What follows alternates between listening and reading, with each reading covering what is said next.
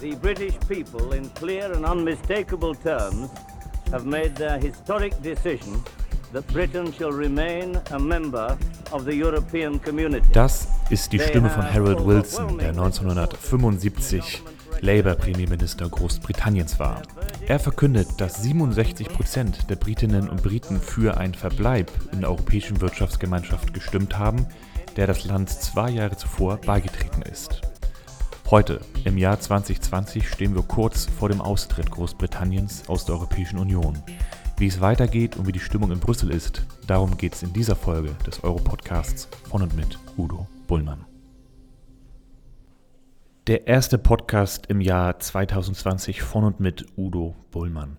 Wir sind direkt in einer historischen Woche hier in Brüssel. Der Brexit wird Realität werden. Wir hatten schon den ersten Empfang mit unseren Kolleginnen und Kollegen von Labour. Es wird noch mehrere Veranstaltungen geben, auch Partys, Fuck Brexit-Partys. Was ist dein Eindruck von der Stimmung hier in Brüssel, Udo? Naja, natürlich muss man zuerst mal sagen, wie leid einem das tut für die Kolleginnen und Kollegen, die zum Teil ihre gesamte politische Laufbahn gekämpft haben für ein Europa, was zusammenhält, zu dem das Vereinigte Königreich wie selbstverständlich gehört und die jetzt die Koffer packen. Das tut weh. Ich habe das gesehen in den letzten Tagen, dass die Assistentinnen und Assistenten teilweise gar nicht wissen, was aus ihnen wird. Die werden arbeitslos sein am 1. Februar. Werden uns die Abgeordneten in irgendeiner Form hier in Brüssel noch erhalten bleiben?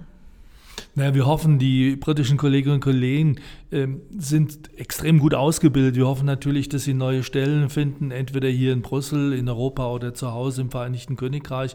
Natürlich werden wir unsere Freundinnen und Freunde von der Labour Party weiter treffen. Äh, wir haben schon verabredet, gerade aus Sicht der deutschen SPD, dass wir die Kontakte nicht nur halten, sondern intensiver werden lassen. Wir gehören zusammen und wir werden dafür kämpfen, dass es neue Perspektiven gibt für das Vereinigte Königreich. Zunächst mal müssen wir dafür sorgen, äh, dass die beiden Welten nicht so weit auseinanderdriften und dann kämpfen wir natürlich dafür, dass es eine Option gibt, zurückzukommen. Äh, die jungen Menschen in Großbritannien haben zum ganz überwiegenden Teil für einen Verbleib in der EU gestimmt und darauf setzen wir. Nun wird es so sein, dass das Parlament am 29. Januar abstimmen muss über das Brexit-Abkommen und dann wird es Realität sein. Ist dieser Brexit noch in irgendeiner Form zu stoppen? Ja, wenn das Europäische Parlament äh, dagegen stimmen würde, dann kommt alles noch viel schlimmer. Dann kommt der harte Brexit, äh, der am tiefsten einschneidet in die wirtschaftlichen Beziehungen und viele, viele Millionen Menschen in Großbritannien ins Chaos stützen wird. Ähm, das ist das, was das Europäische Parlament sich am Ende des Tages nicht leisten können wird. Wenn unsere Kolleginnen und Kollegen am 31. ihre Büros abschließen und am 3. Februar nicht wieder im Parlament auftauchen, was bleibt dann noch von unseren Freundinnen und Freunden?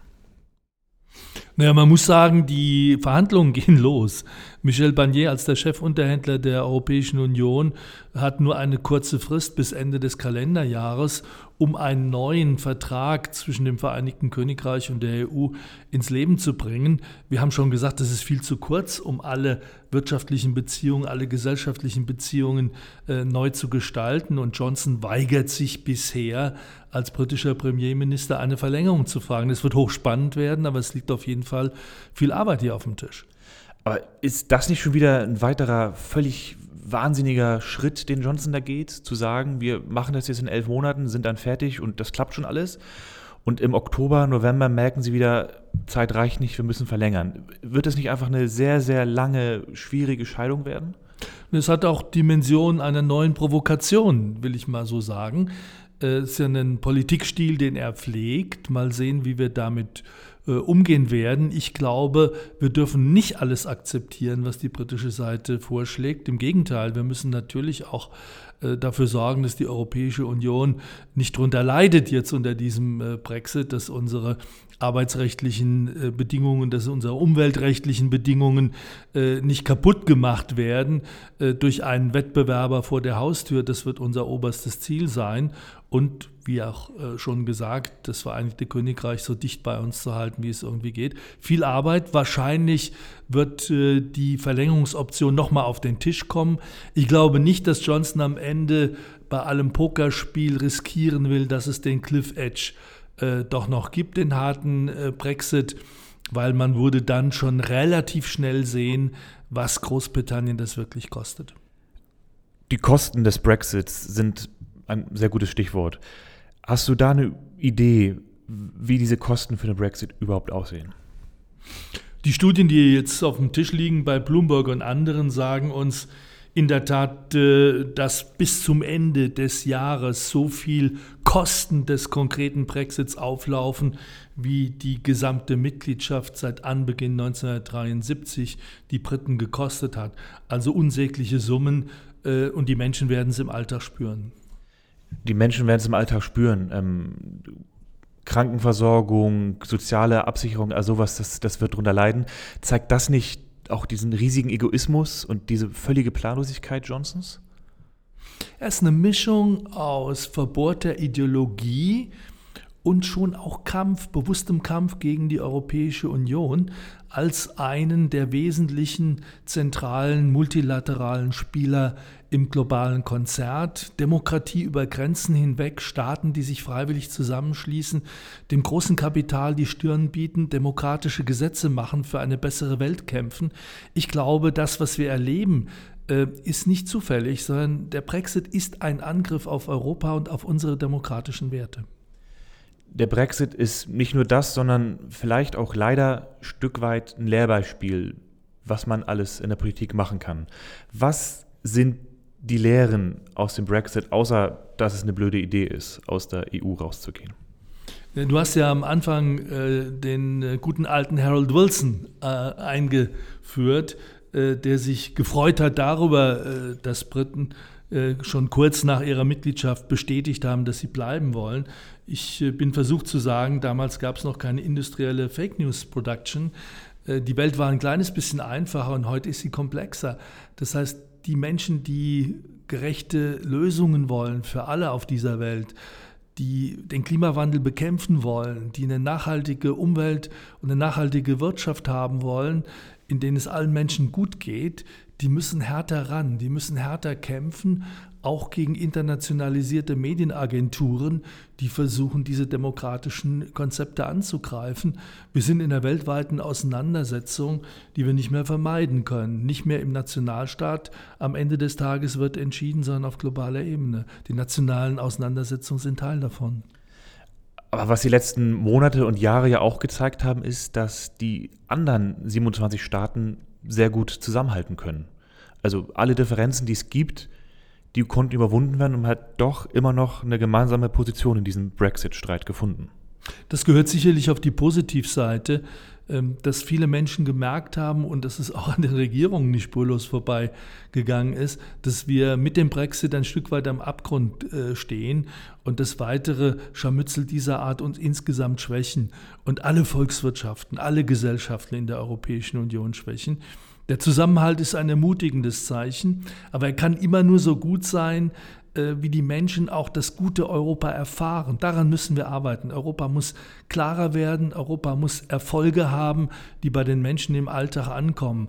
Bessere Arbeitsbedingungen, bessere Schulen, bessere Möglichkeiten, mit anderen auch Austausch zu pflegen im kulturellen Sinne in einer wirklichen Europäischen Union, einer wirklichen europäischen Gemeinschaft. Das muss auch die nächste Generation kennenlernen dürfen und zwar völlig unabhängig davon, äh, wie groß der Geldbeutel der Eltern ist wenn sich der Wind drehen sollte in absehbarer Zeit, sagen wir, ähm, die Menschen merken, aus der EU raus war eine blöde Idee, könnten die Briten einfach so zurück? Naja, die müssten einen neuen Antrag stellen. Es muss ein neues Beitrittsverfahren geben und je weniger Schaden zwischendurch angerichtet worden wäre, umso schneller geht es dann. Insofern kommt es auch darauf an, jetzt Bedingungen zu gestalten, die der nächsten Generation nicht vollständig die Perspektive verbauen. Eine Sache möchte ich noch besprechen mit dir. Ähm, eine Folge der letzten Unterhauswahlen in Großbritannien ist, dass Jeremy Corbyn gesagt hat, dass er bald seinen Hut nimmt und es gibt ein Rennen um seine Nachfolge. Kannst du uns da in ein paar Sätzen erklären, was jetzt in der Labour Party passiert? Ich habe äh, Jeremy Corbyn immer dafür geschätzt, dass er ein großartiger Wahlkämpfer war. Ich habe ihn nie dafür kritisiert, dass er linke Politikansätze hat. Ich habe ihn aber sehr wohl dafür kritisiert oft, wenn wir uns getroffen haben, dass er sich vorgestellt hat, Sozialismus ginge in einem Land in Anführungszeichen. Ich habe ihm immer gesagt, das ist vor mehr als 100 Jahren in der Sowjetunion gescheitert. Äh, die bessere Welt, die bessere sozialdemokratische Welt kannst du nur noch in Europa gemeinsam schaffen. Und ich hoffe, dass diejenigen, die jetzt den Stab übernehmen in der Labour Party, äh, dem auch folgen und das beherzigen, was für uns feststeht. Labour gehört zur SPD, die SPD gehört zu Labour. In Europa sind wir eine Familie. Natürlich werden wir unsere Freunde nicht aufgeben. Wir werden sehr eng zusammen weiterarbeiten und äh, gerade den Austausch mit den jungen äh, Genossinnen und Genossen intensivieren. Gibt es da schon Namen und Gesichter bei Labour, wer es werden möchte? Naja, es gibt ganz unterschiedliche Kandidatinnen und äh, Kandidaten. Äh, es gibt Rebecca Long äh, Bailey, die äh, sicherlich dem euroskeptischen Kurs am ehesten folgen wird, aber klar auch aus der linken, aus dem linken Segment der Labour Party kommt. Es gibt Keir Starmer, der Held der Remainer, der schon auf dem Labour-Parteitag dafür gekämpft hat, dass Brexit noch abgewendet werden könnte. Es gibt Liza Nandy, auch eine sehr beschlagene Kandidatin Emily Thornberry. Wir werden Anfang April wissen, äh, wer sich durchgesetzt hat. Aber wir werden aus der europäischen Sozialdemokratie, hier aus der Fraktion, natürlich auch aus der SPD unsere Unterstützung beim Neuaufbau anbieten. Im April wissen wir da mehr. Der Brexit wird kommen am 31. Januar. Udo, vielen Dank für diese Einschätzung. Vielen Dank allen, die zugehört haben. Bis bald. Danke dir, danke euch. Bis zum nächsten Mal.